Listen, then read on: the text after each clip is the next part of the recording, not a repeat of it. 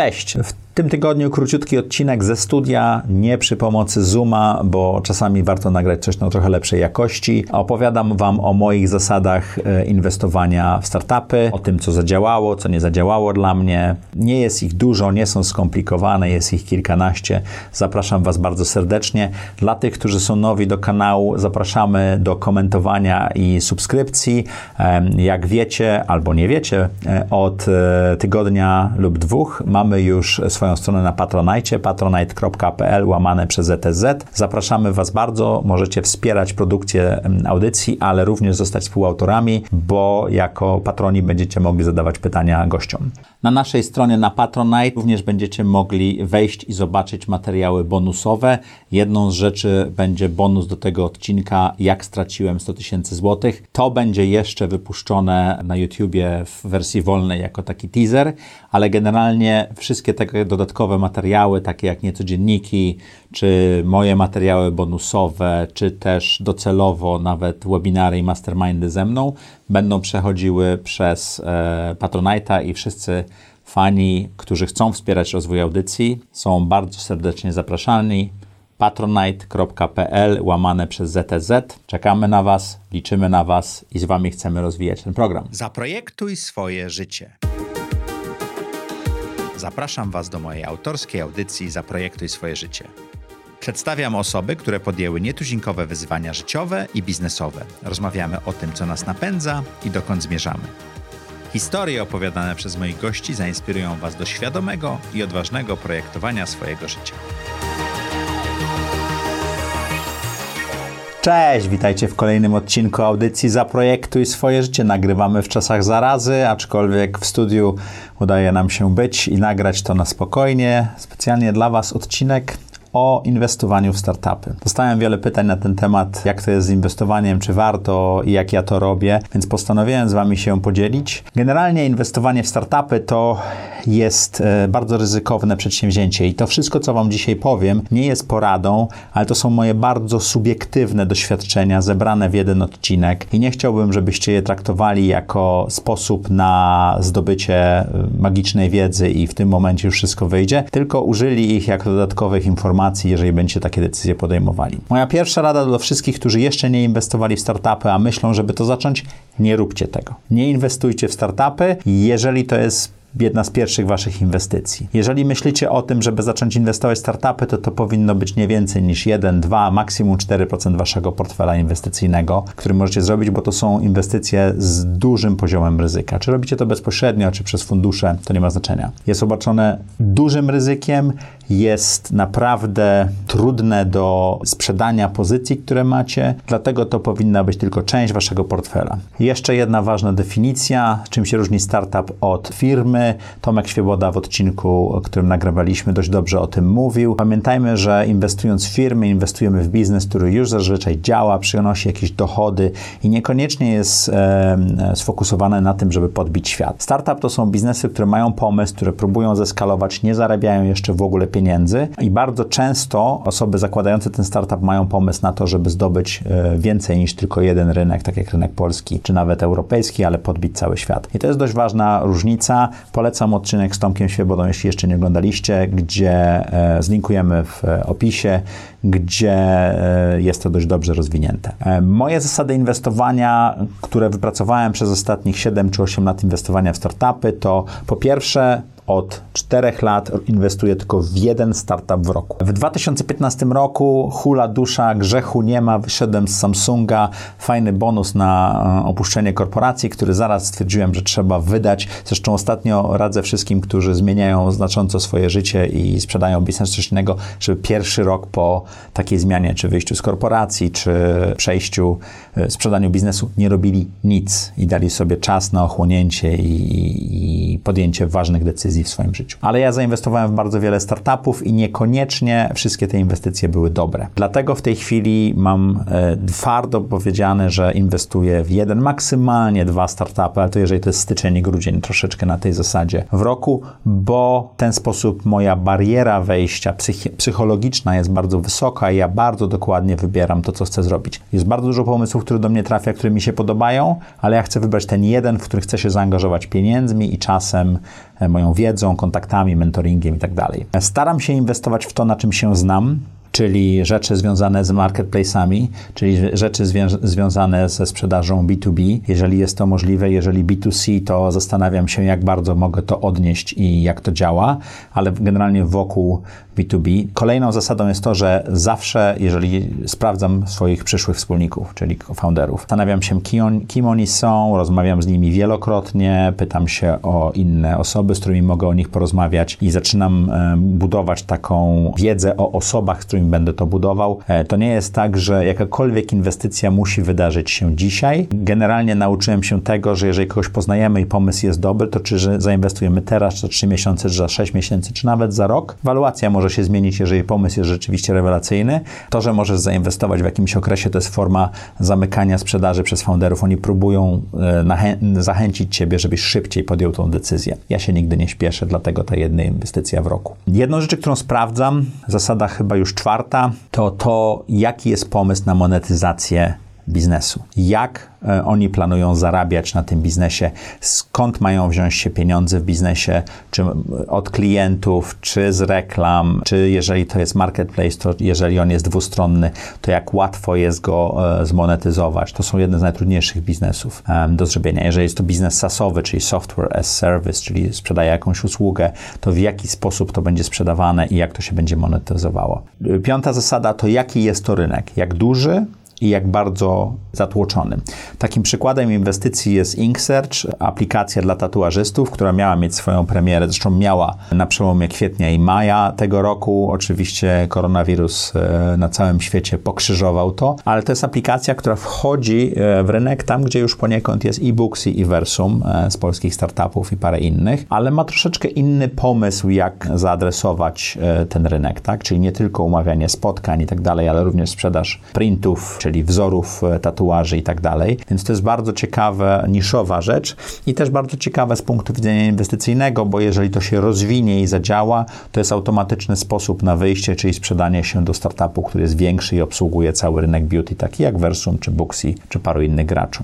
E, wspominałem już o tym, że startup versus firma to ważne rozróżnienie. Ja również robię inwestycje w firmy, nie tylko w startupy, ale inwestycje w firmy są robione z zupełnie innych powodów, dlatego że te firmy rozwijają się, y, mają prawdopodobieństwo albo już generują, generują jakiś cash flow, czyli zysk dla firmy, który może być dystrybuowany i y, inwestując w firmy podejmuję decyzję o tym, w jaki sposób chciałbym alokować swoje pieniądze i czy one przynoszą mi z dużą dozą prawdopodobieństwa e, zyski e, w krótkim okresie, czyli co roku dywidenda czy coś takiego, versus startup, który prawdopodobnie sprzedam za 5, 7, 15 lat i nie będzie żadnego przepływu gotówki do mnie jako inwestora w tym czasie, a bardzo prawdopodobne, że będzie ode mnie do tej firmy. Więc na to też trzeba zwrócić uwagę. Staram się inwestować w takich wolfpackach, czyli zespołach aniołów biznesu, jeżeli jest to możliwe, to inwestowanie w grupie e, pomaga, bo szukamy inwestorów, którzy mają różne doświadczenia. Takim przykładem inwestowania jest Hedgehog, e, który prowadził Marcin Zabierski, również gość audycji Zaprojektuj swoje życie. To była grupa kilkudziesięciu inwestorów, e, aniołów biznesu,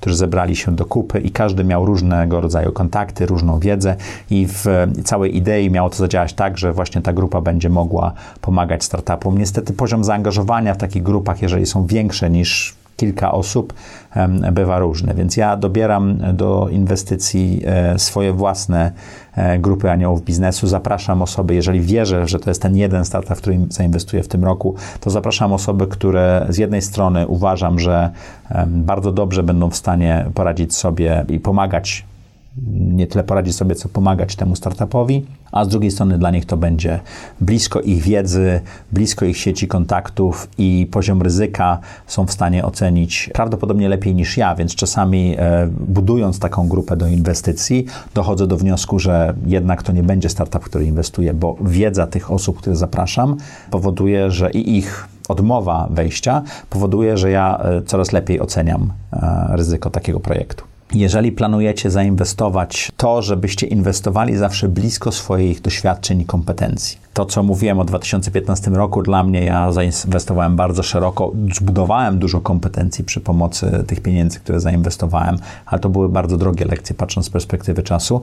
Ale jeżeli pracujecie w biznesie logistycznym, to inwestowanie w, nie wiem, dystrybucję filmów przez internet nie, nie do końca może być najlepszym rozwiązaniem. Inwestowanie w firmy, które są wokół logistyki i tworzą rozwiązania dla logistyki, spowoduje, że po pierwsze macie naprawdę dużą wiedzę i zrozumienie możecie pomóc takiej firmie, ocenić dobrze ryzyko, ale również prawdopodobnie macie sieć kontaktów, która będzie niezbędna chociażby dlatego, żeby szukać inwestorów kolejnych, czy y, szukać y, źródeł sprzedaży poprzez te kontakty, jakkolwiek jest to pomocne dla rozwoju tej firmy. Posiadanie e, prawnika, z którym możesz przedyskutować e, szczegóły umowy inwestycyjnej jest super ważne. Posiadanie prawnika, który rozumie Twoje cele, e, umie dać Ci feedback w odpowiedni sposób, jest też bardzo ważne. Zapisy umowy mogą spowodować, że ta inwestycja będzie sukcesem lub porażką. Jest bardzo wiele zapisów, które mogą powodować, że taki mały inwestor, który na początku stanowi 5, 10, 15, 20% inwestycji, ale później jak wchodzą więksi inwestorzy stanowi 0,5%, 1%, ćwierć procenta, nagle znika, a jeżeli wchodzą później duże fundusze i nie masz zapewnionych swoich praw i te fundusze na przykład mają non-dilution clause, czyli e, prawo do nierozwadniania się, czy też gwarancję przy wyjściu, że jeżeli e, będzie sprzedawana inwestycja poniżej pewnej waluacji, to oni najpierw dostają pieniądze, to ten nagle Twoje zwroty z inwestycji mogą bardzo się zmienić. Zrozumienie zapisów umowy, ale również zrozumienie kolejnych e, umów o podwyższenie kapitału jest bardzo ważne.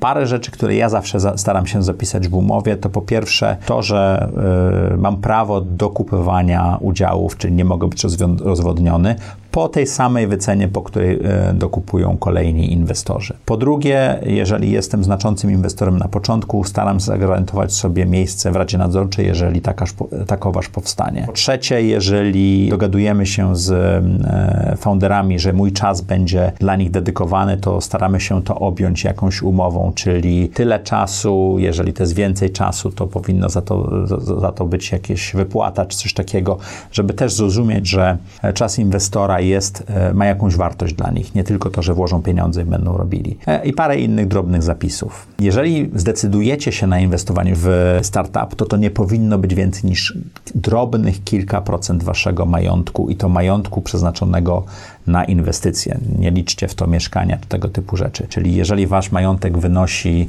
E, nie wiem, 2-3 miliony złotych, to wtedy warto zainwestować 50 do 100 tysięcy złotych. I pamiętajmy też o tym, że inwestując w startup, który zadziała, trzeba być przygotowanym na tym, żeby koinwestować kolej, w kolejnych rundach i robić tak zwane follow-ony, czyli kolejne rundy inwestycyjne, czyli wasza inwestycja 25, 50 czy 100 tysięcy złotych na początku może skończyć się tym, że to jest inwestycja 500 czy, czy miliona złotych, jeżeli ten startup będzie się rozwijał, a wy nie chcecie, żeby wasze udziały zmniejszały się drastycznie.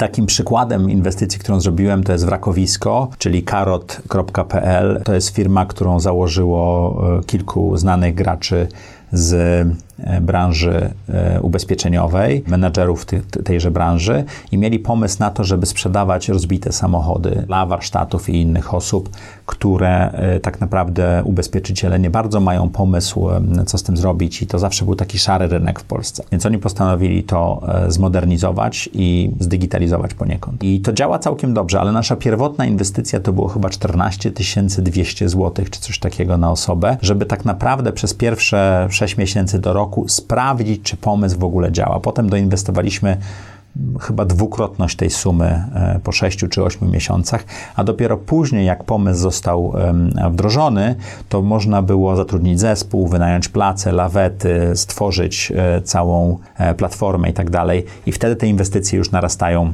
zarówno w częstotliwości, jak i w wolumenie. Ważną rzeczą w podejmowaniu decyzji inwestycyjnej jest zwrócenie uwagi na zespół. Warren Buffett zresztą o tym mówił. Ważniejsze jest, żeby zainwestować w zespół niż w pomysł, bo jeżeli pomysł nie jest trafiony, to dobry zespół jest w stanie go spiwotować i stworzyć nowy pomysł, jeżeli zespół jest słaby, a pomysł również jest słaby, to to nie zadziała. A nawet jeżeli pomysł jest dobry, to niekoniecznie słaby zespół go dociągnie. I taki przykład tego, co zadziałało, to versus nie zadziałało, to e, był świetny pomysł na generowanie leadów B2B i dwie firmy, w które zainwestowałem na, to, na ten pomysł, miały e, przepis i ruszyły. Jedną z nich było Write Hello, którego już praktycznie nie ma i nie zadziałało. I to było generowanie poprzez e, crawlery, które chodziły po LinkedInie, tworzyły mm, bazę danych tych kontaktów i mogłeś w łatwy sposób kupić dane marketingowe osób, do których chciałeś dotrzeć w danej firmie, w danej pozycji, czyli szef marketingu Coca-Coli na Europę. Bum, proszę bardzo, możesz do niego napisać i od razu, a nie przechodzić przez wiele pozycji. E, podobną, podobny pomysł miał, miał Growbots. Oba zespoły miały pewne wady i zalety i miały świetny pomysł. To nie do końca zadziałało i zespół Right Hello w ogóle sobie nie poradził z tą zmianą, a zespół Growbotsów właśnie zmienił się bardzo, bo niektórzy founderzy odeszli i w tej chwili jest zupełnie nowy pomysł na biznes, więc ten zespół się pivotuje pod wodzą nowego lidera, który chyba ma dobry pomysł na to, ale to tak jakby zaczynać ten startup od początku i ostatnich 4 czy 5 lat odłożyć. Z kolei zespoły, które świetnie sobie poradziły, e, to Preplay, to jest taki ukraińsko-polsko, ukraińsko-niemiecki zespół, który robi szkolenia e, językowe w digitalu. Ten biznes wielokrotnie zmieniał e, swój sposób podejścia, były problemy z płatnościami, z różnymi innymi. W tej chwili jest oczywiście beneficjentem kwarantanny, bo siedzimy w domu, a to jest łatwo uczyć się języków z natywem przez wideo, czy też zespół Versum. Ja pamiętam, jak Versum przyszło do Hedgehoga z pomysłem na biznes. Sebastian i jego wspólnik przyszli, zaczęli prezentować. Ta wycena była chyba najdroższą wyceną, jaką Hedgehog wtedy widział. E, panowie spełniali dwa z trzech e, kawałków trójkąta, który jest bardzo ważny. W dobrym zespole startupowym powinny być co najmniej dwie z trzech tych takich osób. Hustler, czyli handlarz, tak naprawdę, czyli osoba, osoba, która jest w stanie sprzedać ten produkt bardzo dobrze. Hacker, czyli osoba, która e, bardzo dobrze rozumie pisanie, technologię, najlepiej jest programistą, ale też menadżerem, który potrafi potem zarządzić tym wszystkim. I hipster, czyli taki typowy produktowiec, który rozumie, jak ten produkt powinien działać.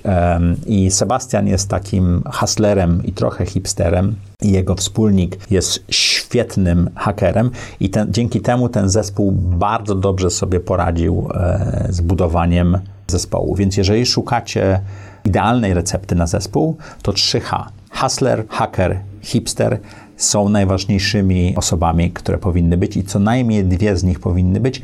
Haker musi być w zespole. Robienie biznesu w erze digitalowej i szukanie zewnętrznych e, rozwiązań może być problematyczne. Kasa. Kasa w firmie musi się zgadzać. Zrozumienie przepływów e, gotówkowych jest najważniejsze. E, miałem taką sytuację, że we wtorek dzwoni do mnie founder i mówi, founder lub jeden z koinwestorów, że na piątek musimy zebrać 400 tysięcy złotych, bo nie zauważyliśmy, że w firmie nie starczy kasy na wypłaty. Byłem lekko przerażony, to było rok czy dwa lata temu i stwierdziłem, że rzeczywiście mamy czasami niekompetentnych menadżerów. Oni mogą być świetnymi founderami, ale potem potrzebni są również menadżerowie. Jednym z wymagań w, te, w tych startupach, w tym jednym startupie, który inwestuje w roku, jest to, że od samego początku początku jest tworzony raport cashflow. On co miesiąc jest update'owany, czyli raport przepływu gotówki, czyli wiemy co wpływa, co wypływa i efektywnie na początku dużo więcej wypływa niż wpływa, czyli wiemy kiedy skończą się pieniądze w firmie. Czyli parę miesięcy przedtem możemy zacząć robić rundę inwestycyjną i zastanawiać się po jakiej wycenie i dlaczego mamy zebrać i dlaczego inwestorzy mieliby zainwestować w ten startup. Bardzo lubię, kiedy founderzy są związani krwią i potem z firmą, czyli nie jest to biznes, który robią przy okazji. Uważam, że nie zadziała żaden biznes, w którym founder robi to z zabiórka w innej firmie. W momencie, kiedy ktoś oczekuje mojej inwestycji, to ja oczekuję, że ta osoba jest w 100% i ten zespół jest w 100% dedykowany do biznesu. To jest bardzo ważna zasada. Bardzo mało biznesów wyjdzie, jeżeli robimy je przy okazji parę może nie zasad, ale faktów związanych z inwestycją. Przygotuj się na to, że jeżeli zainwestujesz w startup, to nie będziesz miał płynności. To nie jest inwestycja w lokatę bankową, którą w dowolnym momencie możesz zlikwidować. To nie jest inwestycja w mieszkanie, które wypłaca ci co e, miesiąc jakiś czynsz, jeżeli jest wynajęte i prawdopodobnie relatywnie szybko, w ciągu kilku miesięcy możesz się sprzedać. To nie jest inwestycja w spółkę, która wypłaca dywidendę raz w roku i działa i może być trudniej ze sprzedaniem udziału w niej, ale masz masz jakiś wpływ na jej działanie. To jest praktycznie troszeczkę jak kupienie losu na loterii i wspomaganie go magią i, i, i wiedzą, e, żeby zadziałało. Inwestowanie w startupy to jest kilka, kilkanaście e, lat oczekiwania na, z, na zwrot jeżeli on w ogóle nastąpi. Iwona, e, firma zdańska, która została sprzedana do Alexy, to był okres 13 lat. Audioteka ma ponad 10 lat. Wiele z tych firm będzie trwało bardzo długo, zanim ty jako inwestor będziesz w stanie sprzedać swoje udziały. Bardzo cięż, ciężko jest sprzedać udziały w startupie, nawet takim, który się dobrze rozwija. Z jednej strony zapisy umowy mogą tego bronić, z drugiej strony nie ma takiego rynku. To nie jest to samo, co sprzedawanie udziałów w akcjach na otwartych rynkach, czy giełdzie warszawskiej, czy giełdach e, światowych. Zdaj sobie również sprawę z tego, że im większy sukces startupu, tym mniejsza kontrola będzie Twoja nad tą inwestycją, chyba że będziesz dokupywał udziały i rozbudowywał pozycję. Jeżeli tego nie zrobisz, to prawdopodobnie Twoja pozycja procentowa będzie się kurczyła, więc Twój głos w tym, co dzieje się w startupie, również będzie się kurczył. Stąd też prawnik Twoim przyjacielem i pilnowanie, żeby jak najwięcej Twoich praw zostało zachowanych. Jeżeli znajdzie się kupiec na Twoje udziały i jest to kupiec, który sprzedaje, jesteś w stanie sprzedać z zyskiem, albo nawet z niewielką stratą, ale przestajesz wierzyć w to, to sprzedaj. Większość startupów upadnie. Jeżeli zainwestujesz w 10, to prawdopodobnie jeden odniesie sukces i pokryje koszt całego portfela, dwa odniosą, nie odniosą porażki, może tak powiedzmy, a siedem z nich zniknie. Więc e, pamiętajmy o tym, że jeżeli znajdzie się kupiec i będzie chciał kupić Twoje udziały razy dwa, razy trzy, razy cztery, razy dziesięć, to może warto sprzedać. Sprzeda e, jeżeli ten rynek nie jest płynny, to warto to robić. Dobrze wiedzieć, które z tych startupów mają szansę na rozwijanie się, ale zwróć uwagę na to, że inwestycje w startup w 10 czy 15 latach, jaki on był, nie był i jak medialnie sobie świetnie nie radził, nie oznaczają, że one odniosą sukces. Przykładem może być Booksy czy Versum, które było jeden i drugi były w pewnym sensie gwiazdami rynku beauty, a w tej chwili z uwagi na to, co się dzieje, na pandemię, mają problemy. Te startupy prawdopodobnie przetrwają to i odniosą globalny sukces, ale nie wiesz, co się dzieje. Więc jeżeli włożysz swoje pieniądze, to tak jakbyś kupił bilet na kolejkę górską i jechał bardzo, bardzo mocno rozpędzoną kolejką górską bez pasów przez kilkanaście lat, zastanawiając się, ile z tego worka pieniędzmi, z pieniędzmi, który włożyłeś, dojedzie do końca, czy wcale, czy się podwoi. Nie wiadomo tego aż do momentu, kiedy wyjedziesz z tunelu i sprzedasz swoje udziały. Ten krótki odcinek mówiący o moich zasadach inwestowania w startupy, e, mam nadzieję, że był dla Was pomocny i mam nadzieję, że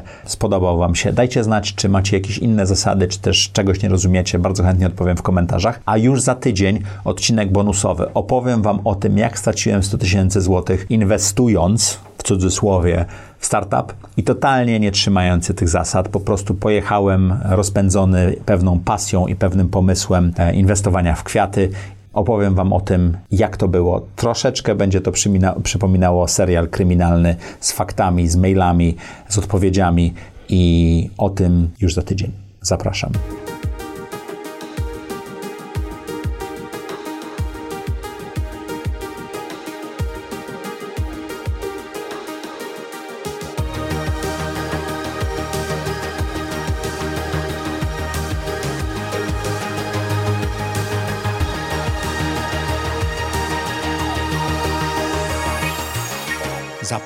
Zaprojektuj swoje życie.